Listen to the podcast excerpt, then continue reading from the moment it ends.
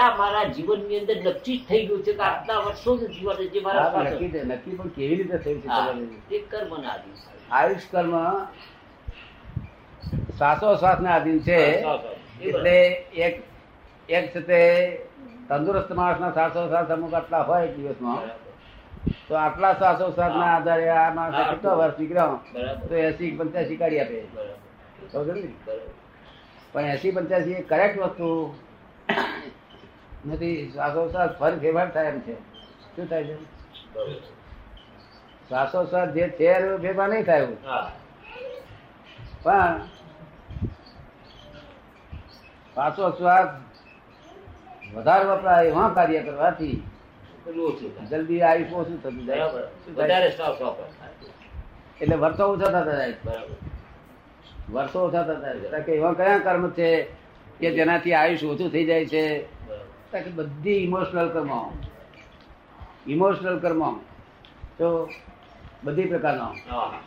ક્રોધ માન માયા લોભ રૂપી એ બધા કર્મો એ બધા જ છે અને વધારે વધારે કે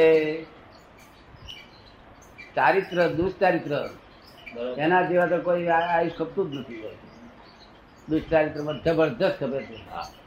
તો દુષ્ચારિત્ર ચારિત્ર બીજે નંબર આવે છે. પોતાનું સંસાર રમણતા સ્ત્રી સાથેની. એ બીજો નંબર આવે છે.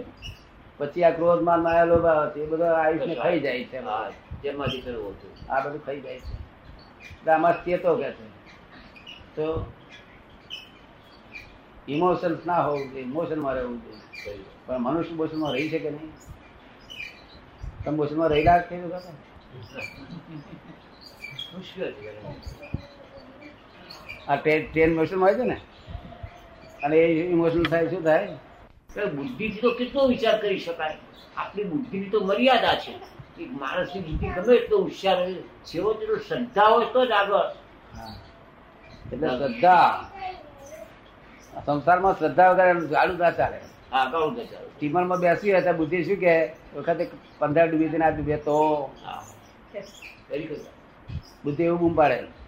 દિવસ સ્ટીમર ડૂબી હતી ને તો હા તો શું થાય? ગાડી બેસીએ. ત્યારે બુદ્ધિ કહે છે કાલે પેલા એક્સિડન્ટ થયો તો રાત થાય તો થઈ જાય તો શું થાય? એટલે અહીંથી પછી આરામ થાય ખરો કે? આવો વિચાર આવ્યા પછી? થાય કે એટલે શ્રદ્ધા. શ્રદ્ધા.